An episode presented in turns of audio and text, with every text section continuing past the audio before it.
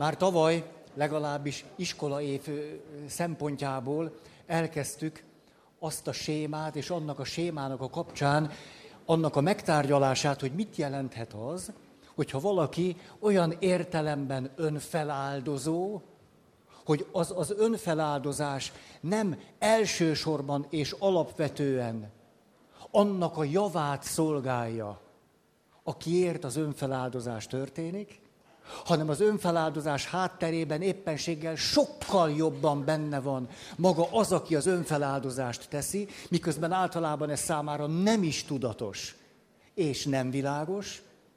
Tehát például, hogy ennek az önfeláldozás sémának egyetlen jellegzetességét kiemeljem, aki ezzel a sémával él, és ez jellemzőre az életnek sok területén is kapcsolatában, másokat jobban rászorulónak tekint és lát majd, mint azok valójában azok. Ezért tulajdonképpen nem csak, hogy sajátos a realitás vesztésben van, és pontosan azt nem adja meg akár a családtagoknak, akár segítőként azoknak, akikkel segítő viszonyban van, ami az egyik legnagyobb dolog, hogy kinézem belőled, hogy meg tudod csinálni. Hogy látom az erőforrásaidat, hogy tehetséges vagy, hogy minden adva van. Egy kicsit legfőjebb valamit fejleszteni kell, vagy valami bátorságot össze kell szedned, és ennyi az egész. És én már jövök is hátra, hátra, háttérbe, és adom neked a nagyobb teret, mert szinte minden megvan, ami ahhoz kell, hogy valami szülessen. Pont ezt nem adja meg. Azt a teret, amiben az alapján lehet növekedni, amely készségek, adottságok tulajdonképpen már ott adva vannak, legalábbis akár lehetőség szerint, és azokat nem kell én nekem ellátnom az ő életében, hanem nem is akarom ezt ragozni, de azért el tudjuk képzelni, hogy milyen hatása van egy családi kapcsolatrendszerben, vagy egymással való viszonyunkban az, hogy én sokkal rászorulóbbnak tekintlek, mint ahogy vagy. Jaj, unos, untalan, belém égett ez az élmény, ahogyan a 15 éves lánynak ordít az anyja a szobából, hogy a kabátot ne felejtsd el fölvenni, hűvös lesz este a zakót. Kell a zakó nélkül ne menjen, mert most még jó az idő. Azért kiabálok, mert ugye kint van, és már szöszmötől, már hallani, hogy, hogy a, a kulcsával zörög. Most ez az utolsó pillanat, hogy még segítségére legyek, és utána eltűnik ez a lehetőség. Ezért üvöltök, az akó! És ennél már csak annak van nagyobb hangja, hogy rám vágja az ajtót. Mert nem nyolc éves, hanem tizenöt. Meg nem 25, hanem 15, nem 15, hanem 25, és a többi. Szóval éppenséggel nagyon sajátos az az önfeláldozó séma által indított cselekvés, amiben én azt élem meg, hogy te rászorulsz és én segítek, te meg éppen azt éled meg, hogy te akadályozol engem. Nem engedsz kinőni saját magamból. Nem adsz nekem teret. Nem adsz nekem szabadságot. Ha!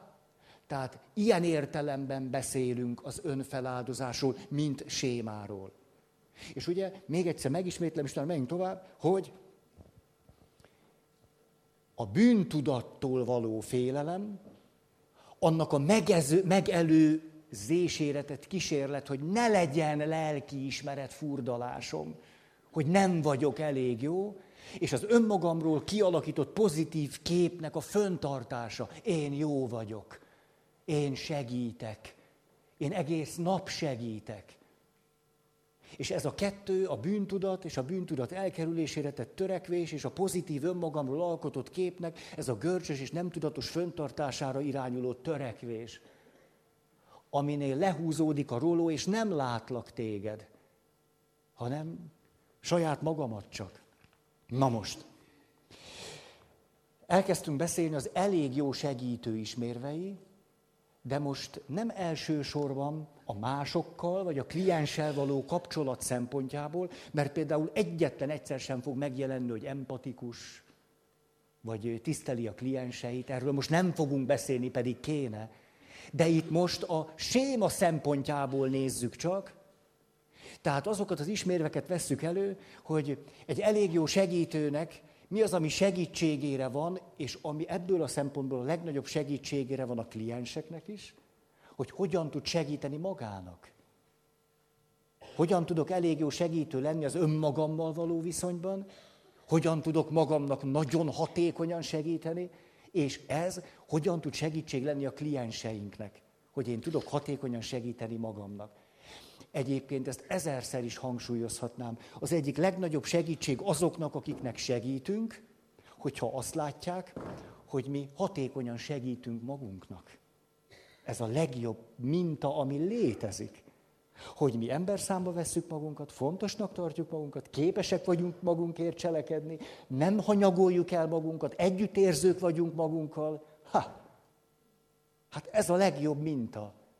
Nem az, hogy éppen beledöglök a segítésbe, és megpróbálok segíteni neked, hogy te ne dögölj bele a segítésbe. Elég paradox helyzet. Nézzük akkor, volt ez, jól viselni a kritikát, nem jól, tehát elég jól viseli a kritikát és a dicséretet is.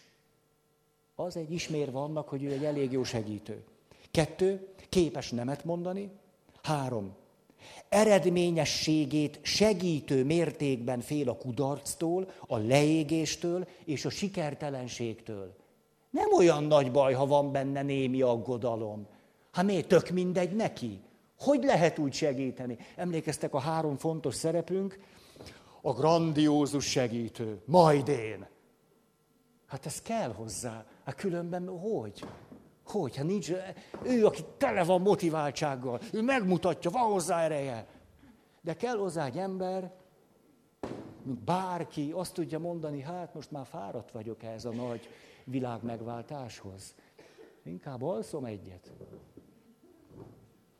És a harmadik, aki nélkül nem sokra megyünk, a szakember. Hát valamit tudnia is kell, nem? Tele van lelkesedéssel, emberi mélységekkel, csak nem ért hozzá. Nem hangzik jól. Nagyon ért hozzá egy igazi ember, csak nincs hozzá semmi kedve. Ismeritek, biztos Popper Péter azt mondta, egyszer, nem tudom, én már idősebb voltam, és akkor megírta, tehát lehet tudni. És akkor azt mondja, hogy, hogy Szokás szerint jött hozzám egy kliens, egy édesanyja volt, és a gyerekének a, a vizelési problémáiról beszélt, hogy már tulajdonképpen elég nagy, de még mindig nem szobatiszta, de néha az, de néha nem, és ezt mondta. Akkor Popper Péter a maga emberi alapállásával elgondolkozott ezen, és a következőre jutott. Tulajdonképpen nekem mi közöm ehhez?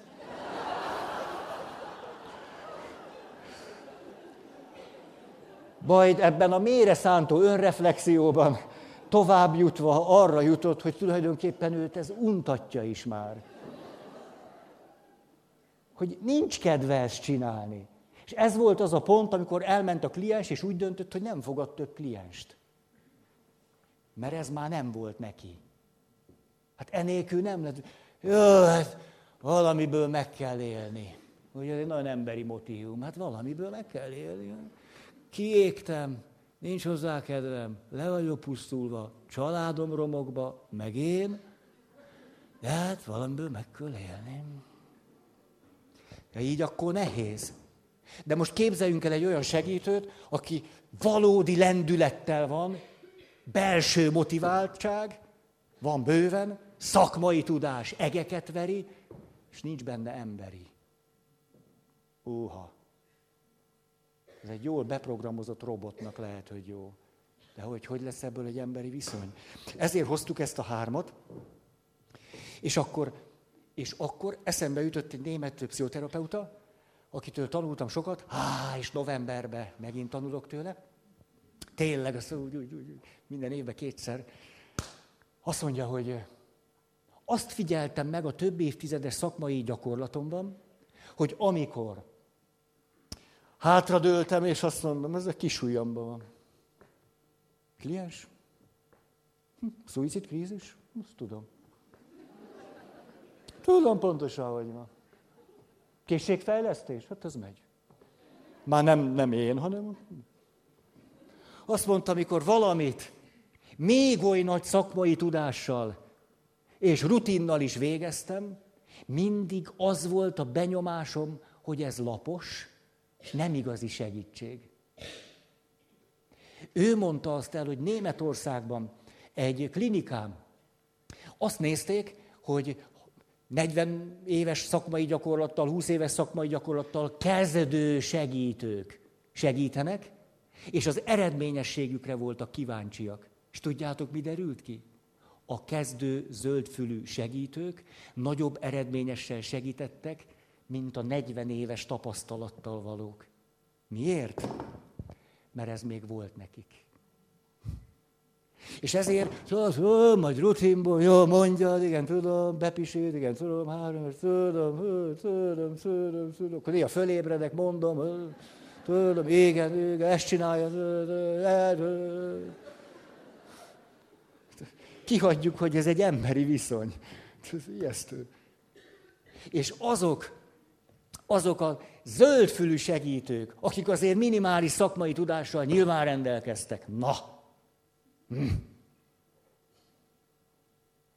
De ebben jók voltak, emberileg oda tették magukat, és, és, és, valami, valami nagyon jó alakult ki. Azt mondta, amikor azt éltem meg egy helyzetben, hogy hűha, és elkezdtem félni, azt mondja, hogy ezek a beszélgetések vagy alkalmak voltak a leghatékonyabbak. Mikor én is féltem egy kicsit. Féltem, vagy aggódtam, vagy megjelent bennem a szorongás, és, és össze kellett nagyon szednem magam. Nem tudtam rutinból csinálni. Ezek voltak a legfontosabb pillanatok, helyzetek, találkozások. Tehát ezért egészségedre. Ezért szólt neked is. Ezért szólt így a mondat, hogy az eredményességet segítő módon van benne félelem attól, hogy ebből nem fog kijönni semmi. Hogy ez sehova se vezet, partalan, hogy béna, hogy... Ah. Mondjatok nekem egy magyar sportolót, akinek a lélekrajzához hozzá tartozik, hogy miután nyert sok olimpiai aranyérmet, kifejezetten alapmotivációja volt az, hogy nem akart veszteni.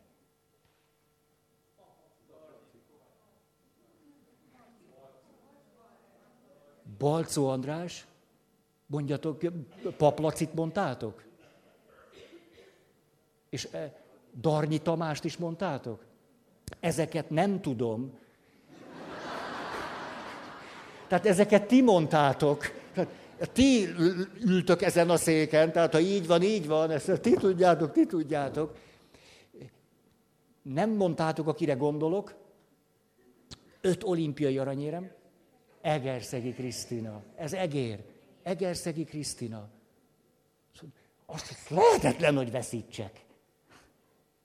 Tehát éppenséggel valaki nagyon lehet eredményes attól és akkor, hogyha van benne egészséges aggodalom vagy félelem, hogy nem akarom rosszul csinálni. Nem akarom. Nem akarok úgy lefeküdni, hogy ezzel hánykolódok, hogy ezt is elszúrtam. Hát jól akarom csinálni. Ah.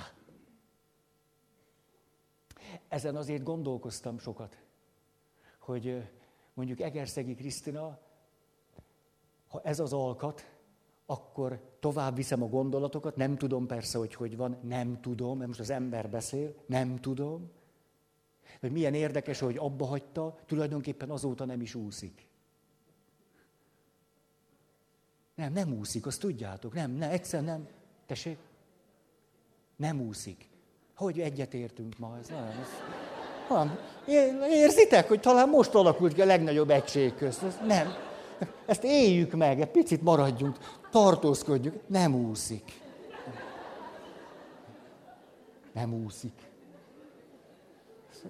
Ez hat ránk, ugye, hogy nem, nem, nem úszik. Na jó, majd ugye erről akarok majd beszélni. Nem arról, hogy nem úszik, hanem hogy megálltunk. Tehát az eredményességet segítő mértékben jelenik meg benne a félelem, vagy aggodalom, és képes nem csak az érzéseivel valamit kezdeni, hanem a helyzettel. Tehát nem csak arra törekszik, hogy ne féljen annyira, hanem hogy ez a félelem hogyan tudja motiválni, hogy valamit jól csináljon, vagy jobban. Na most. Így mentünk tovább, és volt a következő, hogy tudatában van a saját szükségleteinek, vágyainak és hiányainak. És itt beszéltem arról az óper hölgyről. Nem tudom mi az, hogy óper, de olvastam. Ismerőseim így beszéltek. És én elhittem nekik, hogy ilyen van. Nagy dolog a bizalom. Óper, óper. Most akkor jöjjenek az új témák. Következő. Nem akar minden elvárásnak megfelelni. Hű. Nem könnyű, főleg ha a kliensnek vannak elvárásai. Mert még az, hogy én azon a főnököm azt várja tőle, most a főnököm éppen nincs itt. De ül velem szembe a kliens, és azt mondja, ah, akkor atya, mondjon egy tanácsot. És akkor te ülsz, és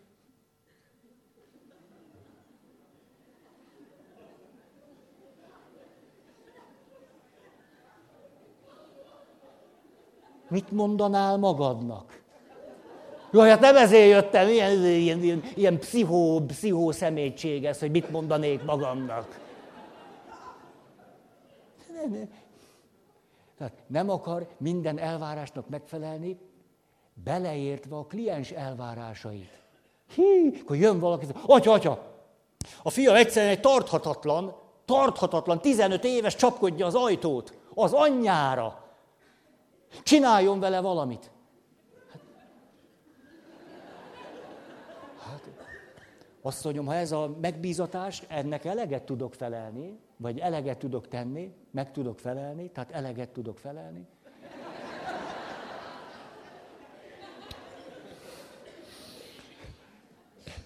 Hát valamit fogok csinálni. Például nem fogadom. mert ön eljött, ön zavarja ez a csapkodás, akkor magát fogadnám. Önt ez miért zavarja annyira? Mit tehetnék önért?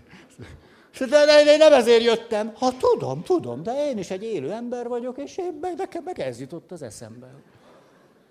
És van itt egy cég, és azt meg is tudnám mondani, hogy miért, csak hosszú lenne. Tényleg most nem érdemes nekiállni, hogy miért mondom. Egy-két mondatot legfőjebb. Tehát nem akarok minden elvárásnak megfelelni. Hú, nagy dolog. Következő, már még itt. Próbálom olvasni is. Nagyon nehéz.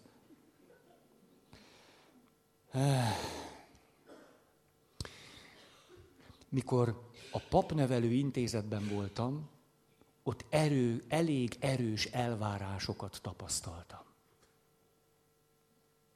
Te is, volt, te is voltál. Ne, ne, ne, nem üljünk össze, beszélgessünk a régi szép időkről, Józsefkéről, a zsiráfokról. Tehát ott éreztem elég erős elvárásokat, ezeket nem egyszer engedelmesség címszó alatt kezelték. Hmm. Nem egyszer. Nehéz volt föntartani a következőt. Ah. Mikor a, ezt biztos tudjátok, mikor a harmadik birodalomnál azzal kapcsolatban azt vizsgálták, most a nemzeti szocialista náci Németországról beszélek, hogy milyen okok vezettek oda, hogy emberek millió számra hajlandók voltak olyan parancsokat teljesíteni, amit hogyha úgy egyesével kérdeztünk volna meg embereket, sosem tettek volna meg. Eszükbe se jutott volna. De ott millió számra csináltak emberek borzasztó dolgokat. Hogy ez hogy lehetséges?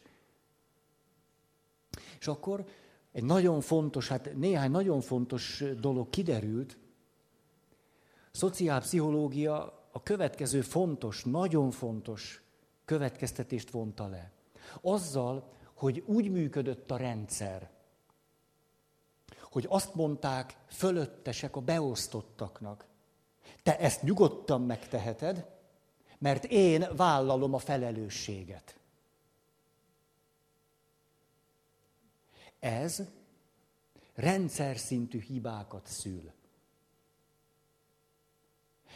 Döntően hozzájárul ahhoz, hogy emberek azt gondolják hatalmi helyzetekben, amiben ők hatalom alatt állnak, de alattuk is állnak valakik hatalom alatt, hogy miután nem én vállalom a felelősséget, hanem Reinhardt, vagy Wolfgang, ezért hát ha ő vállalja a felelősséget, hát akkor, akkor azt csinálom, amit mondod, mert ő vállalja a felelősséget. A papnevelő intézetben hallottam ilyen történeteket, amelyekben arról volt szó, hogy valaki oda megy az előjárójához, és azt mondja, hát kérem szépen, itt nagyon nagy baj van, ezt nem volna szabad így csinálni. Vagy ezt már mindenképpen másképp kéne csinálni. Vagy esetleg ő előrébb jut, és azt mondja, hogy, hogy főtisztelendő, vagy excellenciás, vagy ki tudja, ezeket nem bírtam megtanulni. Gondoljátok, ezzel töltöttem egy pici időt is. Hát, hát bármelyik pillanatban meghalhatok. Az ember azért szelektáljon, hogy mi fontos, meg mi nem. Biztos ez, ezen rugóztam, hogy ki ki. Oda mész az előjáróthoz, és azt mondod, hogy ezt, ezt szerintem így érdemesebb lenne tenni. De hát én nekem nincsenek kompetenciáim itt. Az én kompetencia határom ott tart, hogy ide tudok jönni, és el tudom ezt mondani. Ennyi, ennyit tudok. És akkor a te főnököd azt mondja, te csak csináld, én felelősségem. És ezek a történetek a papnevelő intézetben minden évben hallottam ilyen magasztos történetet. Arra mentek ki, hogy és akkor a pap, miután beszélt az előjárójával, háj, nagy kő esett le a szívéről, mert hiszen addig érezte, hogy itt valami nem jó, tudta, hogy itt valami problémás dolog van, hogy ezt már muszáj lenne másképp tenni. De hát az előjárója azt mondta, én vállalom a felelősséget. Ezért ő nyugodtan hazament. Szóval hát akkor jó, jó. Ez az engedelmesség nagy haszna. Ő vállalja a felelősséget. Ez nagyszerű. A papnevelő intézetben rájöttem, többek között, hogy ezeket a történeteket hallottam, hogy olyan nincs, hogy minden felelősséget egy másik személy átvállal tőled. Legfőjebb, hogyha az agyhalál szélén vagy akkor olyan lehet, mert ott kómába fekszel, na ezt el tudom képzelni, és a családtól és az orvos mondanak rólad valamit. De ha már kisújjadat mozgatod, egyszerűen az emberi létezés nem olyan, hogy egy másik ember azt mondhassa, hogy majd én minden felelősséget vállalok. Egyszerűen ilyen nincsen. Egy rendszer működhet ezzel a téveszmével, hogy akik följebb vannak, azt mondják a beosztottjaiknak, hogy minden felelősséget én vállalok. Csak ez az emberi természettel összeegyeztethetetlen. Mert hogyha szabad felelős lények vagyunk, akkor ilyen nincs. Hogy valaki más vállal minden felelősséget. A felelősségünknek mindig valamennyi része megmarad nálunk. Az elvehetetlen, átadhatatlan és a többi. És hogyha egy rendszer nem tudja mind a kettőt tisztáhozni. Egy rendszer megfelelő működéséhez igenis szükség van a demokratikus és a hierarchikus szerkezet működtetésére. Ez fontos. Még egy családban is. Igen, van olyan, hogy itt van, meg ott van. Van ilyen, hogy egy helyzet aszimmetrikus. Van ilyen. Hát ha nem lehet mindent azon az alap, mindenről szavazzunk. Hát hogy már? Tehát az életnek van hierarchikus, és van demokratikus szerkezete. De hogy csak hierarchikus szerkezete legyen, amiben én azt mondhatom, hogy nem, most a felelősséget leraktam, ilyen egyszerűen nincsen. Ez borzasztó dolgokhoz vezethet. Egészen ijesztő dolgokhoz. És a papnevelő intézetben megértettem azt, hogy ha itt elkezdek úgy működni, hogy azt mondom, hogy Ja, hát itt a teljes felelősség az előjáróimé. Akkor hogyan fognak engem úgy fölszentelni pappá, hogy én azt gondoljam, hogy na igen, én így tudok pap lenni. Úgy nem tudok pap lenni, hogy minden felelősséget vagy átadok, vagy átveszek. Nem tudok, és nem is akarok így pap lenni. Hmm.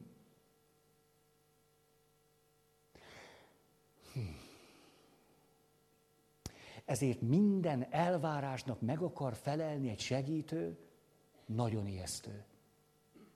Egy beosztott, nagyon ijesztő. Hát ha, ha valami tud segítségére lenni, növeszteni egy másik embert, az, hogyha megtapasztalhatja veled való viszonyban, hogy te viszed az életnek a lerakhatatlan felelősségét.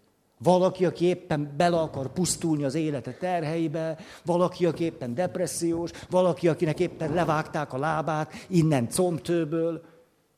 Hát ki segít neki, ha nem az a valaki, akivel kapcsolatban megélheti, hogy a felelősségnek a ráeső részét következetesen vinni akarja.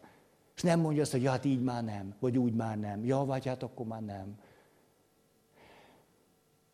Tehát a jó segítő egyáltalán nem akar minden elvárásnak megfelelni. Emlékszem, hogy a negyed papnövendék voltam, akkor kimondtam egy mondatot, azóta is tartom. Minden áron nem akarok pap lenni. Mi az, hogy minden áron? Hát ennél ijesztőbb dolgot el se tudok képzelni. Minden áron. És ki, ki fizeti meg annak az árát? Mert előbb-utóbb ismerve az emberi természetet, te fogod. Majd én kötök olyan kompromisszumot, hát neked nem lesz annyira kellemes, de én pap leszek, az biztos. Én segítő vagyok, de...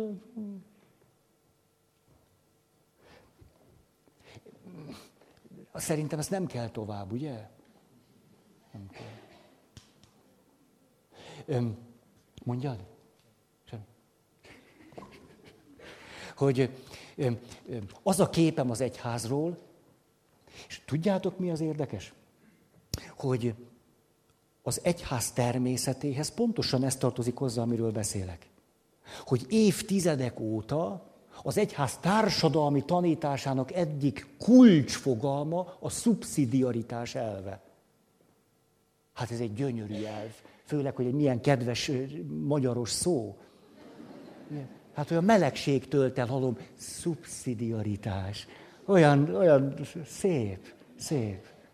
Hát a szerelemmel valahogy, mint hogyha... Hát alliterál kétség kívül, ugye? Szerelmes szubszidiaritás. Szép, szép. Most ez, ez igen. Szerelemtől a szubszidiaritásig.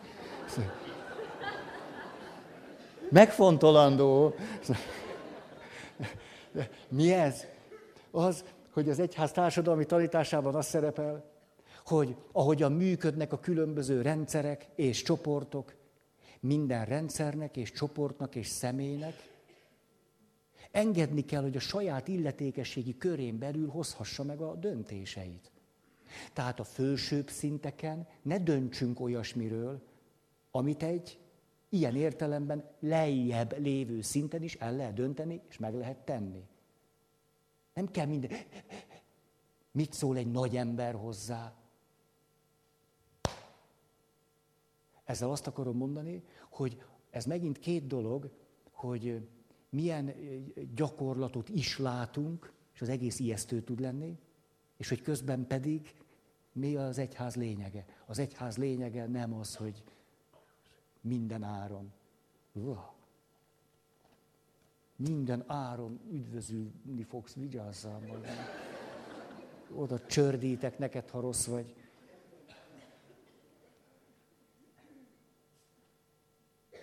Na ja. Következő mer konfrontálódni. Egyik főnökömet idézném. Jó, hogy segítők tudnak eredetiek lenni. Érezte, hogy az egyházban túl nagy a tekintélytisztelet. Volt egy kedves lelki gyermeke, és rajta is ezt erősen érezte a túlzott tekintélytiszteletet. Ezért éveken keresztül provokálta. Ezt, ne, provokálta. Piszkálta. szemétkedett vele. És ez a valaki most már komoly egyházi rangot tölt be. Tényleg így van. Csak hogy mit, azt nem tudom, azt ezeket nem, nem bírom megjegyezni. És az történt, hogy mentek együtt az autóval, vezetett ez a fiatalember, lelki atya pedig az anyós ülésről piszkálta. És egyszer csak nyomott egy satuféket ez a fiú, és kikérte magának. És erre könnyekig meghatódott a lelki vezetője, azt mondta, tíz éve várok erre a pillanatra. Azt gondoltam, már sose jön el. Hát már úgy utáltam magam esténként, hogy arra gondoltam, hogy mi minden piszokságot vágtam a fejedhez. Jaj, de itt volt már az ideje. Ez egy olyan matulás lelkivezető. Tehát az Matula bácsi. Azt, szerintem vegyél az evezéshez hosszú újút, esetleg fehéret. Ah, minek az, fiatalok vagyunk. E, amikor ekkora hólyagok vannak a vállán, meg ilyen nagy, de nem azért, mert Arnold meglátogatta. Szóval, Merkro, nehéz, nehéz ez a magyar nyelv, ugye? Tehát mer konfrontálódni. És egy világhíres pszichodramatikus tett olyat nem egyszer. Egész váratlan, de nagyon szabad volt. Ültek a csoportba, oh, mennyi szék van már itt. Ki rakja ide? Hát nem, nem. Próbálom demonstrálni a csoportot. Tül a csoport. Ugye ott folytatódik. Ő a segítő, vezető, azt mondja, ha most itt van egy helyzet, akkor arra kérlek, gyere, állj föl, és csinálj most két lépést, mit tennél ebben a helyzetben? Ugye segítők továbbképzése. Mindenki azért jön, hogy tovább tanuljon valamit. És akkor ő azt mondja, nem, én most nem. Nem, most egyszer nem, nem, nem érzem úgy. Nem látjátok így. Nem. Nem, most nem. És hát egy jó segítőnél mindig bátran várhatunk az együttérzésre, az empatikus melléállásra, a kísérésnek a szépségére és látságára. Vezető, és a mondat még ugyanaz, hogy nem, én most nem. Fölpattan azt, hogy akkor mi a fenének jöttél ide? Hát most vagy csináljuk, vagy nem csináljuk. Ez egy elég váratlan helyzet. Totál váratlan ahhoz képest, ahogyan ő elgondolta, hogy milyen egy jó segítő. Igen ám, de ő annyira eszes bácsi volt, hogy látta, hogy ez a mentalitás, hogy most nem, most nem. Nem, a rosszat ál, ál, álmocskáztam éjszaka. Nem, nem, nem, üldöztek ilyen kis Még, még, még nem. Hogy ez a mentalitás az ő segítő szerepében is ott van.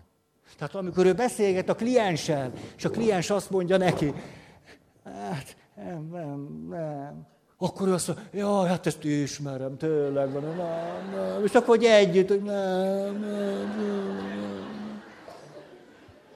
Tehát nem arról van szó, hogy ő egy bárdolatlan bunkó, ma ilyen alliterációba próbálok, jó? Bárdolatlan bunkó, hanem arról, hogy ez itt egy továbbképzés. Ő jelentkezett. Azt mondta, én szeretnék valamit megtanulni. Valamit jobban akarok tudni. Erre szánom ezt a hetet. De a saját személyiségének a gyöngeség elsodorja őt. Á, ma nem. Ma nem, ma nem akarom jobban tudni. Ma, ma, sehogy sem akarom tudni. Ma csak itt ülök, így ülök. Állok, nem is tudom, mit csinálok. Van így az emberrel. És tudta, rákiabál, fog valami olyasmit történni, amit ő sose csinálna. Soha. De most lesz róla élménye. És ez nem azt jelenti, hogy ő elállt volna tőle, vagy mellőle. Ha kapcsolatban maradt vele. Értitek ezt, hogy mer konfrontál? Utána nem az volt, hogy jó, hát akkor, ha nem, tessék, ha nem, akkor nem. Na, akkor akkor mehetsz haza. És utána fordult volna a piroska, és bezzeg te piroska, te ugye, igen. Na, hát ezek a jó csoporttagok. Piroska, Pannika. Piroska, Petike. Ők a jó csoporttagok, velük dolgozunk. Ilyen csoporttagokkal nem dolgozunk. Szóval menjen az, aki nem akar dolgozni. Értitek, akkor ki lép abból a konfliktusból? Nem, azt ne, ne, hát így álljál föl, hát csináljunk már valamit. Most ez nem, eddig fog menni. És utána? De megvan a kapcsolat. És erről mondhat bármit. Azt mondja, te ne üvöltözzél velem. Mi az ébe, te vagy így, így, így, az üvöltözöl velem. Értitek, ez egy milyen jó minőség? Valaki azt mondja, velem te ne üvöltözzél. Na, ilyen egy jó segítő. És azt tudja mondani, velem ezt nem lehet megcsinálni. Amikor egy klienst megtanítunk arra, ha nem tudná, hogy hogy, hogy hangzik az, hogy megvédem magam. Ti? És akkor erre lehet azt mondani, hogy na ez, ez, ezt vártam. Húj! Érthető? Tehát ne, nem az a szép, hogy valakivel üvöltözni tudok. Hát, persze.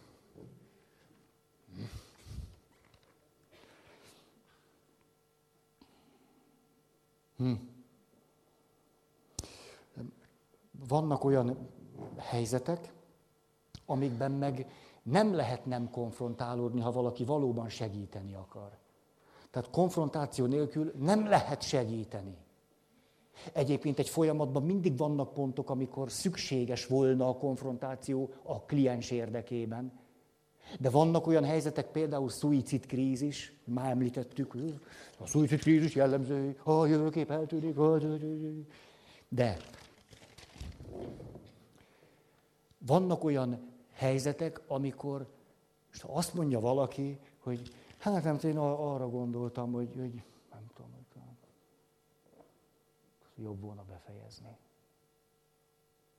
A legtöbben mondjuk nagyon jó szándékú, kedves segítők, tele persze buzgalommal, de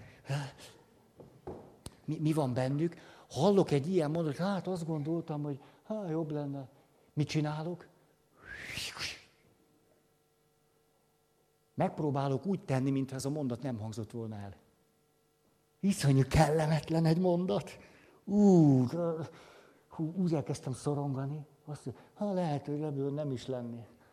Hú, de jó, tényleg ezt mondta? Hú, most megpróbálom visszaidézni, tényleg ezt, ezt mondta. Most már másról beszél, és én most így, tehát komolyan ezt mondta.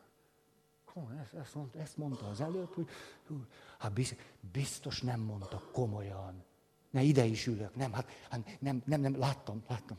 Hát nem mondhatta komolyan.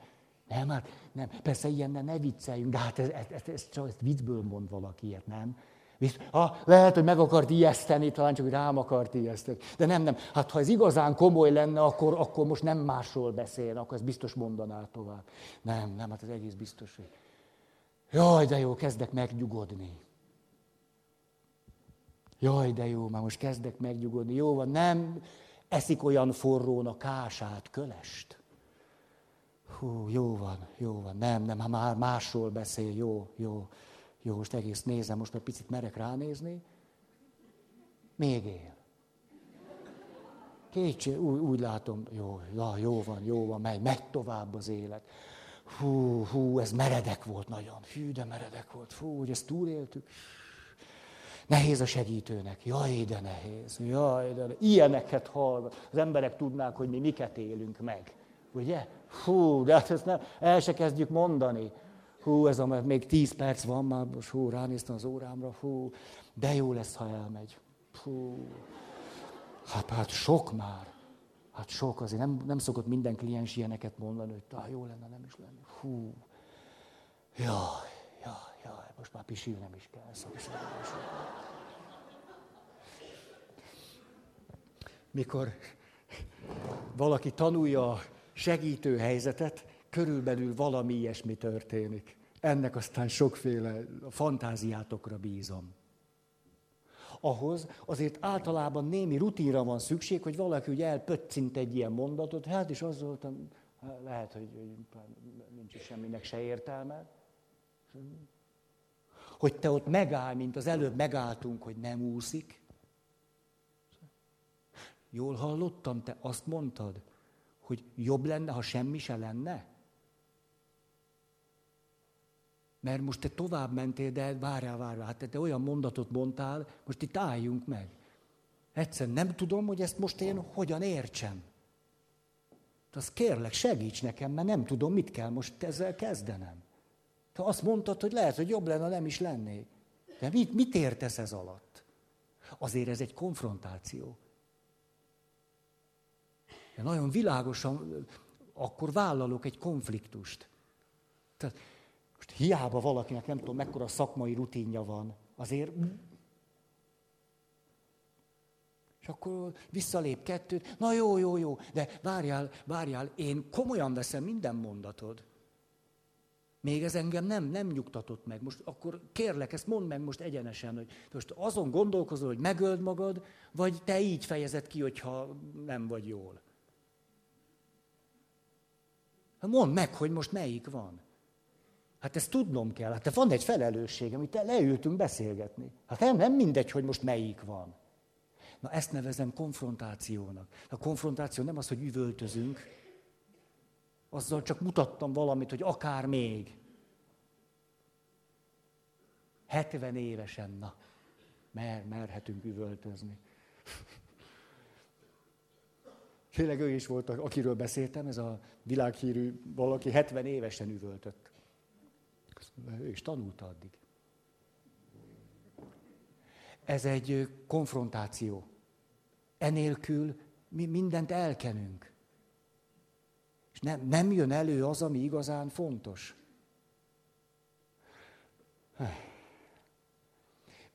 Például ilyen, ha azt látod, hogy most te egy szenvedélybeteg, alkoholbeteg emberrel vagy. Ha valaki szenvedélybeteg, főleg drogfüggő, alkoholfüggő, akkor tudhatom, mert ez benn van a szakirodalomban, a szakértői széken tudom, hogy minél inkább szenvedélybeteg valaki, annál inkább léthazugságban él. Tehát nem egyszerűen csak azt, hogy ja, bármikor le tudom tenni a poharat, hanem van egy olyan működés módja, hogy ne, hát semmi, semmi. Mondja ittassan, semmi, jól vagyok. Ezt nevezik léthazugságnak. Most, ha jön és azt mondja, hát rettenet, rettenetes családi problémáim vannak, a feleségem egyszer nem, hajdó vele, nem hajlandó velem lefeküdni. Atya,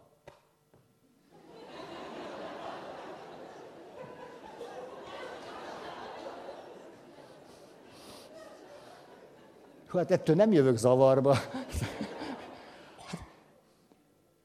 Aha, hogy nincsen önök között szexuális kapcsolat. Ha, nincs! Hát te enyhe kifejezés. Tehát akkor konfliktusaik vannak. Vaj, van annyi ezer már, mint te tíz éve. De, és mit mond a felesége? Hogy miért nem? Hát te mondasz mindent. Mindent mond. Minden. Még ilyeneket is mondok, hogy nem jó a szagom. Mi, milyen legyen? Én nem vagyok egy ilyen hátra nyalt hajú, egy ficsú. Az kéne neki.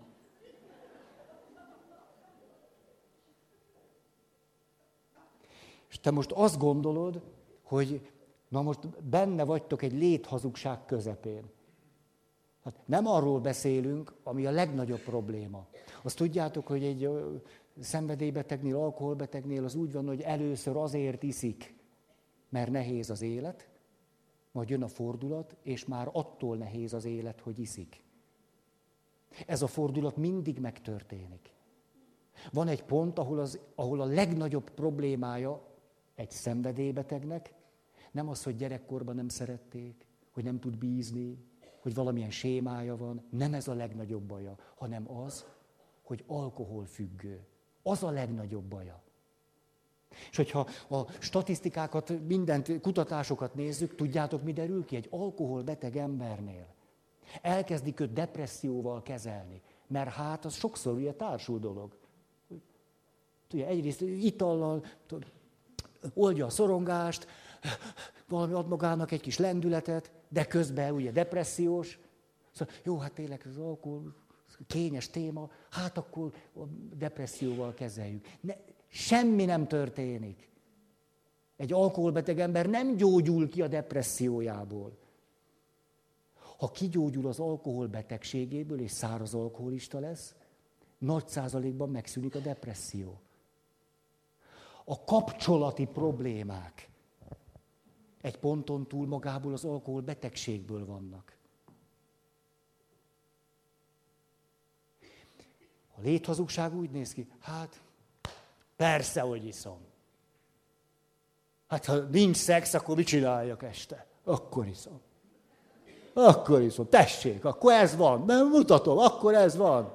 Na, ezt kellene, ezt akarod?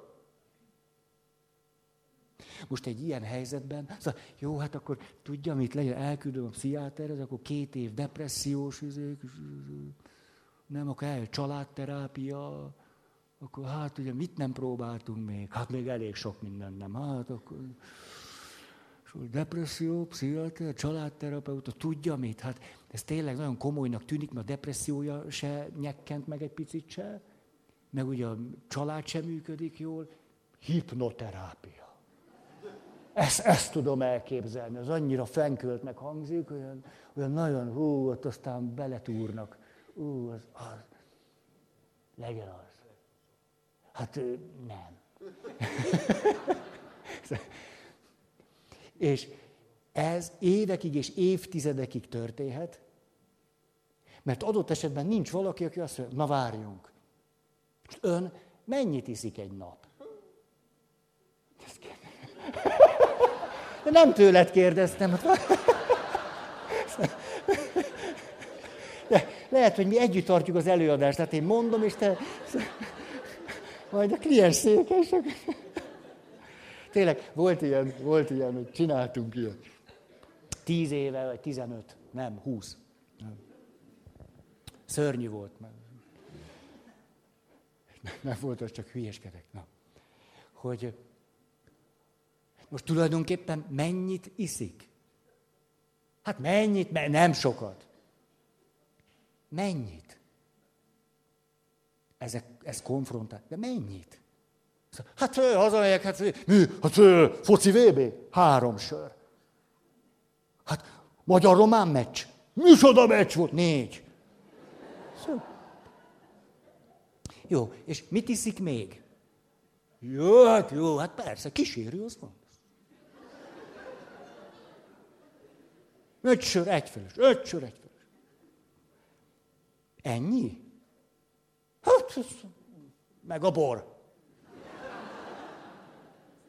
Hát ha már beszéltetek szenvedélybeteg emberrel, akkor valami ilyesmit hallhattok.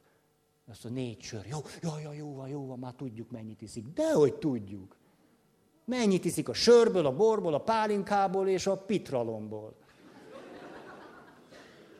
Hát mikor katona voltam, hát most már mindjárt tényleg az idősebbek nevetnek, a fiatalok, milyen, milyen pitralom, ne szórakozzon velünk, pitralom. Most megtudhatnánk, hogy kik öregek és kik nem, ha megkérdeznénk, ki tudja, mi az, hogy pitralon. És... Te feltettétek a kezeteket. Ez, ez igaz, ez, ez jó, jó, jó. Na most, az egy e, békebeli arcszesz volt. Arcszesz. Férfiak alkalmazták, nem tudni milyen okból. ez sose derült ki, az biztos, hogy lehetett kapni a boltba. Rá volt írva, hogy arc szesz. De hát ugye más időket éltünk. Például, mikor katona voltam, ugye másfél év élettapasztalat. És akkor 6 hét alapkiképzés, akkor senki sehova nem mehetett. De például az az őrmester se mehetett sehova, meg az a szakaszvezető se, aki minket képzett ki. Na de azért ehhez ők nem voltak hozzászokva. És annyira emlékszem, volt egy, egy szakaszvezető fiú volt, már akkor több mint egy éve volt benn, egy egyszerű fiú volt, egy szerethető, egyszerű fiú, iszonyat, hogy mit összeszorongta magát, biztos nem akart szakaszvezető lenni, de hát ugye a katonaságnál nem úgy megy, hogy na, lennél szakaszvezető? Hát, nem így megy, úgyhogy ő az volt. Persze lehet az ellen tenni, de erről most kevesebbet akarok beszélni. És ahogy, ugye mi volt, ő ment elő, és mindig vezényel, de annyira szorongott, annyira, hogy, és annyira nem is tudott reflektálni magára, hogy ilyen fél hangosan mindig a vezényszó előtt mondta, hogy mit kell mondani. Tehát így ment, hogy bal, bal, jobb, bal, bal, és akkor, és hallod így egy súly, hogy szakasz, állj, és akkor szakasz, állj! Így előre mindig mondta, de, de annyira, annyira szorongott, hogy ezt nem bírta magába tartani, és mindig így ment, bal, bal, szakasz, és e, ez volt. Hát nem lehet, nem, te, értitek, mi a zöld fülüként, hát így drukkoltunk neki, hogy hát vicces, közeledett a fal. Hát most, és meg még mindig, hogy mit mondok, mit kell mondani, ú, hogy ütemre kell mondani, hogy szakasz, Á, és akkor puf, meg már fal van. Tehát veszélyes üzem. És ennyire szorongott. És akkor, mikor így levezényelte ezeket, hogy és akkor század, aj! Ugye, mert nem pont ritmusban mondta, tehát már úgy ment volna a következő bal, és, és akkor, mikor vége volt ennek, ugye mi szépen ültünk, ugye, ugyancok így éreztük az életet, ő meg valahogy a feszültséget oldja, nem mehetett haza, tehát állt a szekrény előtt, most ti vagytok a szekrény, és minden cucca benne volt, és akkor ott volt a pitralonos üveg. Arcszesz. Hát azért ez nem akármi. És akkor úgy próbált inni egy ilyen 80 fős körletbe, hogy ne vegyük észre. Hát tudjátok, nem csodálom, hogy szorongott. Hát, csak hogy megállt, így be, be, be, bebújt így a szekrénybe. Így már teljesen ben volt, azt mondta, hogy mindjárt beesik.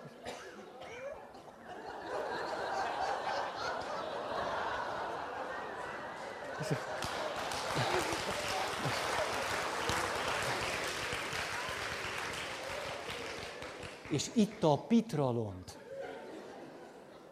Micsoda illata volt. Most ez, ugye ez, e, most megközelítettük ezt a témát innen, most visszatérek a segítői megfontolásokhoz, mert ez most más szerepből volt, és akkor...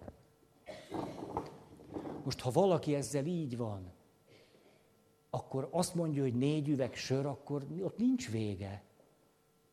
Mert ott még van ez, meg ez, meg ez, meg ez. Akkor elmondja, hogy mit az, és minden nap. Hát na, na, na, hát hétvégén az egy kicsit eleresztjük az jön. Hát ez a munkanap. És akkor, jó, de akkor, de hogy itt se állsz meg, hogy ele, mi az, hogy eleresztjük a lovat? Akkor az mennyi? Mennyi? Hát, hát akkor azért már reggel. még kérdezek magától néhány dolgot, mert én azt látom, hogy ez egy igazi fontos téma. Lehet, hogy ez a legfontosabb téma, amiről mi beszélhetünk. Mikor reggel föl kell, hogy kezdi a napot? Hát, jól esik azért egy picit a hazai, hazaiból.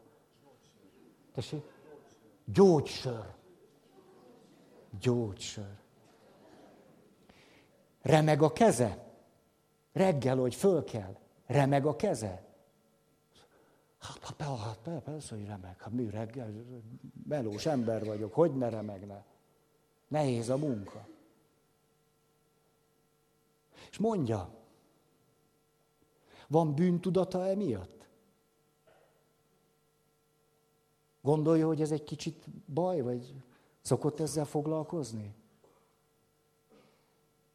Volt már magának problémája abból, hogy iszik?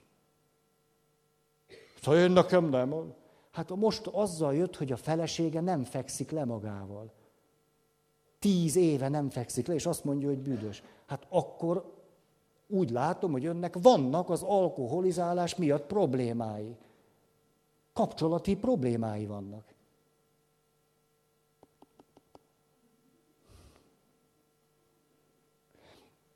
Nem kell senkit se kell bántani. Nem, nem kell, nem tudom, erről szó sincs. Csak vannak olyan helyzetek, amikor ha valóban segíteni akarunk egy másik embernek, akkor nem kerülhetjük el a konfliktust, a konfrontációt. Nem, nem a konfliktus a jó szó, mert ez vagy konfliktus, vagy nem. A konfrontációt. Akkor is, hogyha amikor elkezdjük csinálni, nekünk ez kényelmetlen lehet. Hát nem, nem szoktam így beszélgetni senkivel. Ezt kifejezetten nehéz lehet megtanulni, mert nem ez jönne nekem. Hát én így elkezdjek így valakivel, mi vagyok én? De itt, ha segíteni akarok, akkor nem lehet mindent elkenni, mert az egész életében mindent elken. Akkor szép lassan én a segítő, vele együtt kenjük el az ő életét.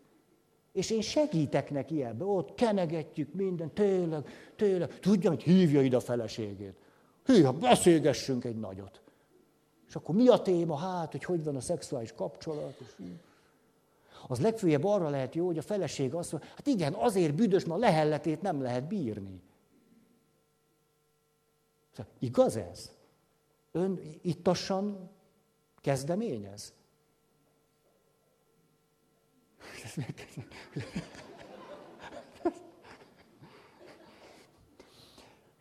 Tehát vannak olyan helyzetek, amikben ha jól akarunk, és valóban segítséget akarunk nyújtani, a konfrontációt nem lehet elkerülni. Akkor se, ha egyébként, amit ilyenkor csinálunk, idegen attól, ahogyan szoktunk segíteni, vagy hogy általában hétköznapi viszonyainkban beszélünk. Ez miért érdekes? Ugye az volt a cím, hogy, hogy az elég jó segítő ismérvei, hogyan tudok magamnak segíteni. Most, ha valami nehéz téma van, az egyik alkoholbeteg, a másik szuicidkrízis, a harmadik a pszichózis szélén táncol, a negyediknek gyógyíthatatlan betegsége van, és én ezekben a külső kapcsolatokban mindig úgy csinálok, hogy hú, mintha nem is hallanám, hogy hú, hát csak megy tovább az élet. Akkor milyen viszonyban vagyok a saját magam elakadásaival? Ugyanezt fogom csinálni. Hát akkor mi a biztosíték arra, hogy én saját magammal meleg konfrontálódni? Azt a Feri, ezt nem csináltad jól. Ezt nem csináltad jól. Ezt, ezt mondd ki, hogy nem csináltad jól. Nagy dolog, hogyha én saját magammal tudok konfrontálódni. Ha mindent elkenek a saját életembe, hát az hogy lesz akkor? Hát jó, jó, így is jó. Én hát egy keddi előadás, hogy minek készülni már 15. év már. Majd tolok valamit. Készülök, érti? Készülök. Na most. Tehát, következő. Képes az érzéseit, érzelmeit megélni, megfelelő formában kifejezni, főképpen pedig a haragját. Mert aki olyan önfeláldozó segítő, ő a haragját nem fejezi ki. És ez nem segít a kliensnek sem, a kapcsolatnak sincs javára. Magát már nem is veszem. A harag nagyon nagy segítség tud lenni. A harag nem egyenlő az agresszióval. Ha én valakit minősítek és bántok, akkor nem a haragomat fejeztem ki, hanem minősítettem őt és bántottam. Hát nehogy félreértsük mi az, hogy a, a, a haragot megélni. Az nem azt jelenti, hogy akkor megengedhetem magamnak, hogy azt mondjam, de mi haszna? Ez nem a harag kifejezése, hanem valakit most leértékeltem, lenéztem, minősítettem. Csak ezt haraggal csináltam. Ez nem a harag kifejezése volt. A, ha a haragunkat nem tudjuk jól kifejezni, sokszor a, hát hogy is, hogy is mondjam ezt? Hogy minden szép lassan, mint ugye a nagy alföldén. Egyre rosszabb már minden, egyre laposabb. Már nincs ott semmi, csak a déli bár.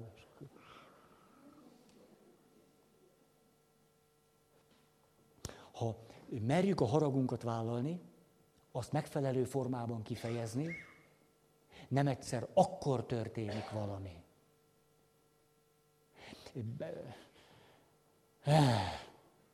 Egyik visszatérő történetem, hogy ültem, fiatal segítő voltam, és tovább képződtem, és ültek még ott mások is, és én egyre dühösebb voltam, mert úgy éreztem, hogy nem tanulunk eleget.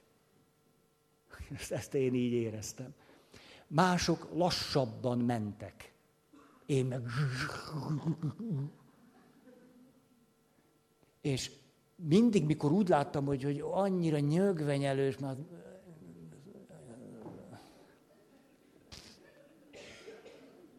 és egész napom elmegy, hogy mindig föl, fölszívtam a vizet, és egyszer kifakadtam. Hát nem lehet igaz már most. Csoportvezető, olyan valaki, aki mert konfrontálódni. A helyén volt a szíve. Ül velem szemben, maradtunk a helyzetbe, ő azt mondja, jó Feri, hallom, hogy dühös vagy, akkor mit csináljunk?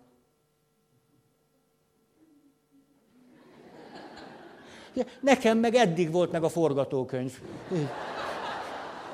Én tudtam, majd én kifejezem, hogy ők. Ebből elegem van. És akkor azt mondja, jó Feri, de akkor mit csináljunk? Hát,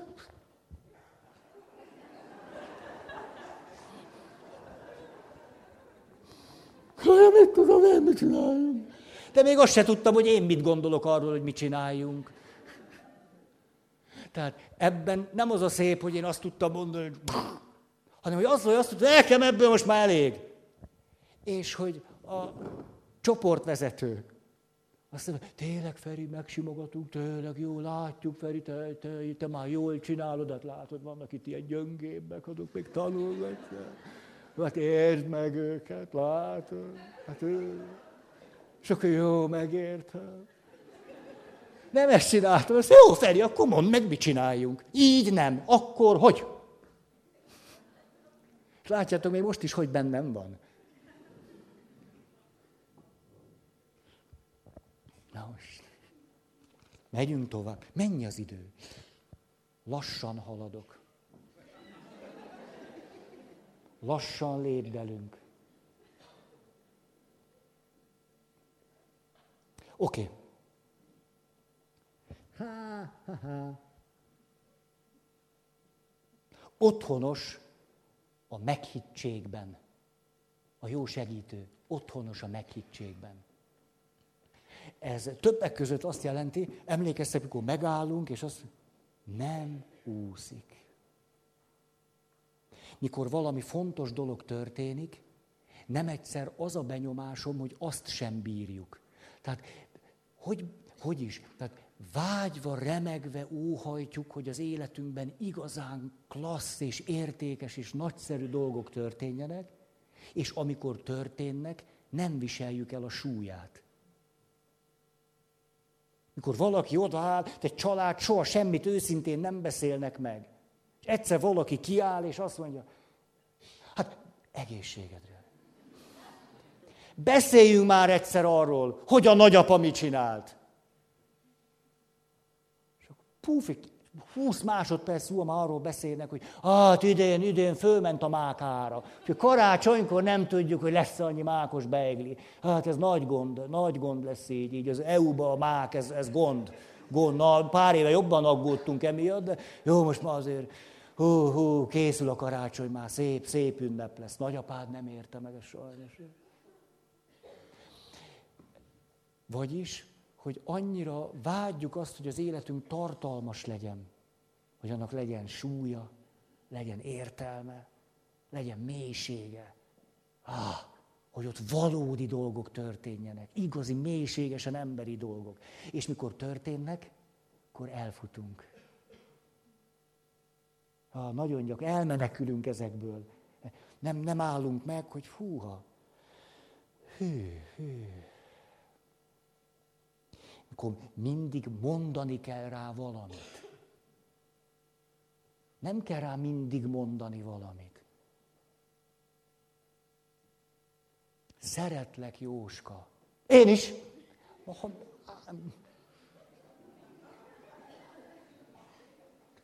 Tű, tű, tű, tű. Szeretlek, Jóska. Most így.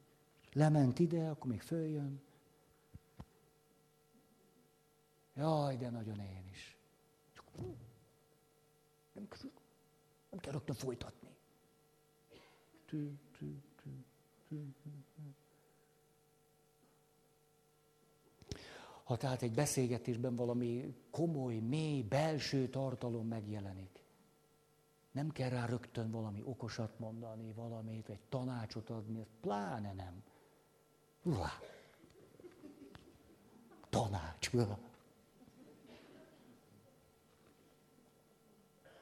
Igen, a jó segítő mer közel és távol lenni valakitől. A legmegrázóbb élményem, majdnem húsz éve vagyok pap. Nem volt olyan egyházközség, hogy ne lettek volna ott olyan személyek, személyiségzavarral, pszichózisba hajló dolgokkal, nagyon nagy realitásvesztéssel, hogy mondjuk ne lett volna belém valaki szerelmes.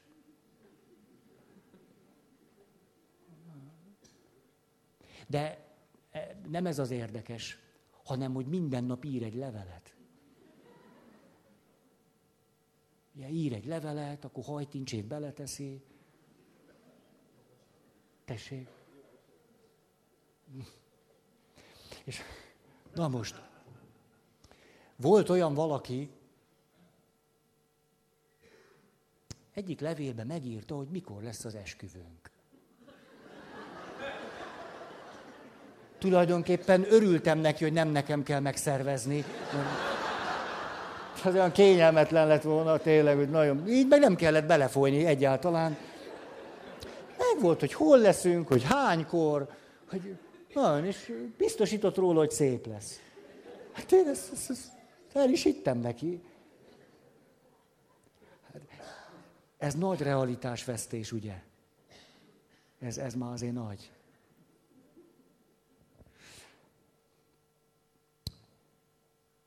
Akármelyik helyről mentem el egy másik helyre, azok, akik azt fejezték ki felém a maguk szenvedéséből, fájdalmából, hiányaiból, hogy nélküled nem tudok élni, vagy te lesz az életem párja, vagy megölöm magam. Ezek az emberek soha nem jöttek utánam. Péter, ez te voltál?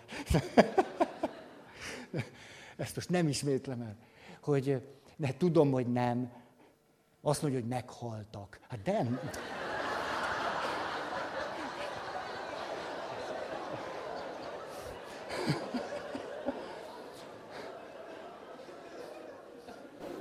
Komolytalanná teszed az előadást, Péter. Mert tudom, hogy jól vannak. Tényleg, hát, hát annál rosszabbul már hogy, hogy...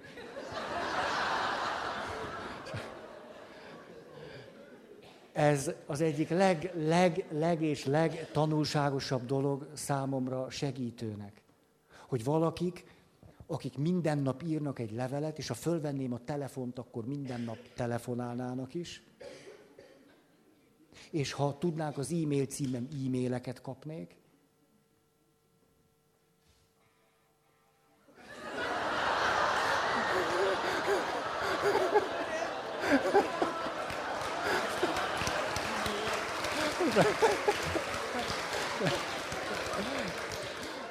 Na, az élet. Hogy, hogy ők sose, sose, sose érezték azt, hogy muszáj akkor utána jönni innen, oda, onnan, ide. Nem. Hanem akkor kerestek egy más valakit.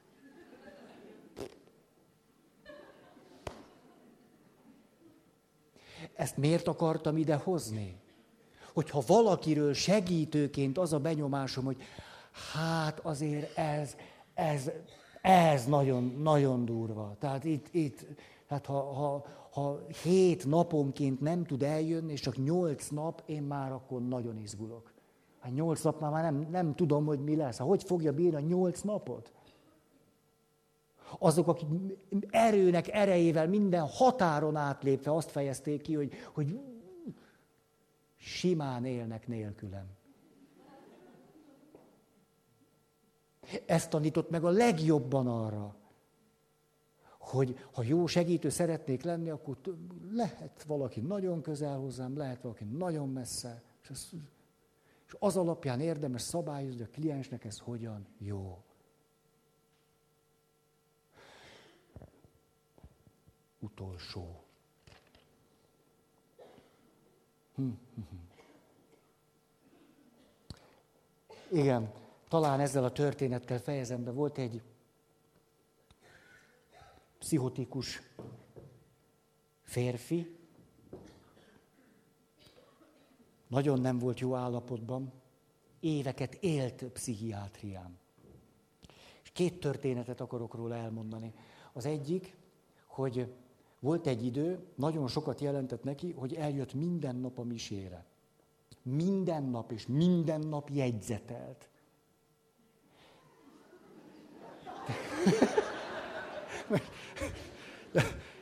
és hetente egyszer megvárt, és az összes jegyzetét odaadta, hogy ellenőrizzem, hogy tényleg ezt mondtam el.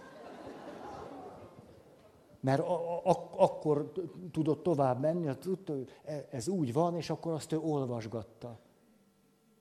És ez ment két évig. Egyszer csak ez a valaki nem jött. Egy hét, két hét, négy hét, két hónap. Aztán megjelent és kért tőlem egy időpontot. Azt mondja, Feri, ültem otthon, és hogy arra jutottam, hogy tulajdonképpen naponta rengeteg órámat töltöm azzal, hogy ezeket, ezt, ezt leírom, és akkor át, és rájöttem, hogy ez nekem már nem jó.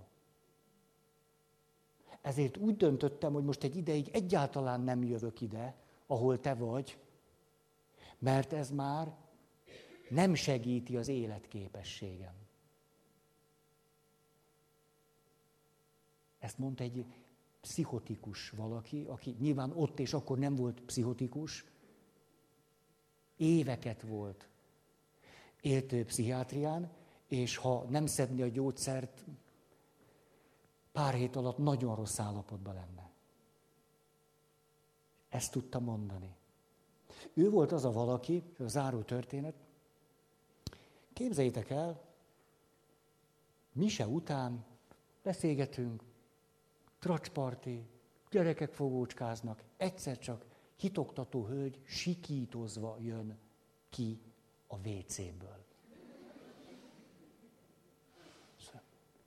Kígyó van a sloziba.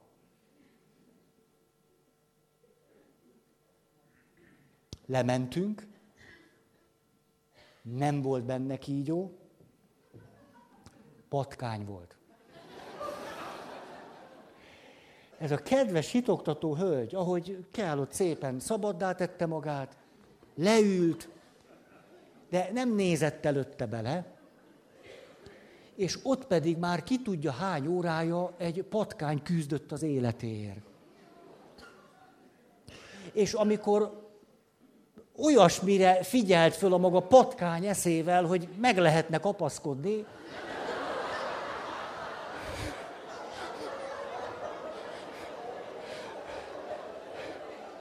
élt az alkalommal. De morális gátlások nem akadályozták meg.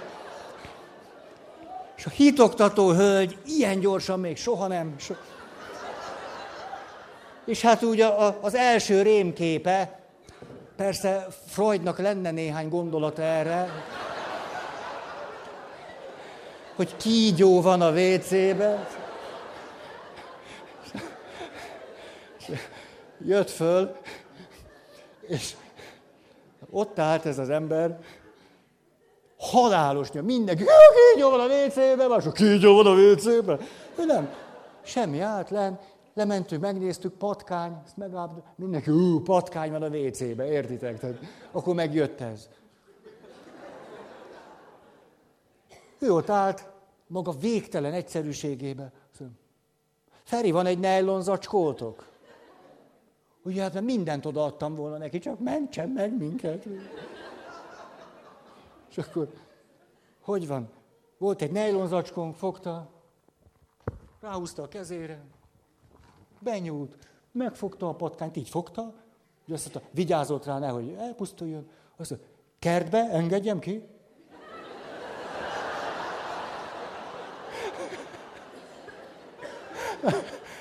Laci, még jó, hogy megkérdezted. Hát vidd, vidd el a szigetre.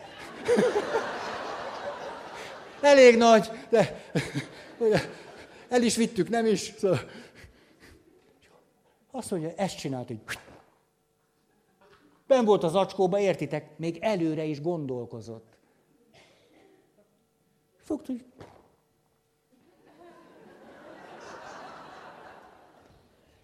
Mi pedig érett személyiséggel együtt, hogy...